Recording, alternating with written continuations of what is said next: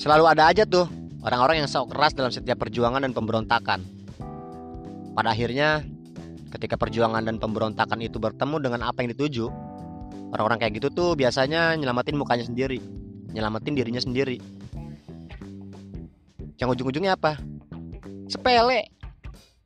Karena mereka takut nggak makan. Karena mereka takut keluarganya nggak makan. Kalau urusan makanan tuh ya urusan beras, urusan nasi.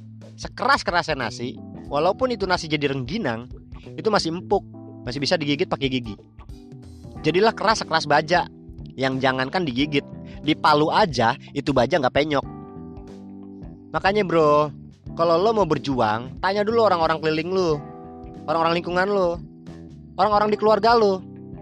Apakah mereka mengizinkan ketika lu berjuang sampai titik darah penghabisan? Apakah mereka rela tidak makan karena hasil perjuangan lu? Sebelum lu ke mana-mana, lu tanya dulu orang rumah deh. Jangan lo sok-sok paling berani di setiap lingkungan lu ketika lingkungan itu ingin melakukan perjuangan atau pemberontakan. Yang kasihan siapa?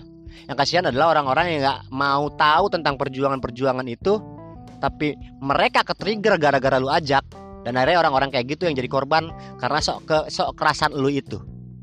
Buat lu orang-orang yang sok keras, lembek mah lembek aja kayak tai.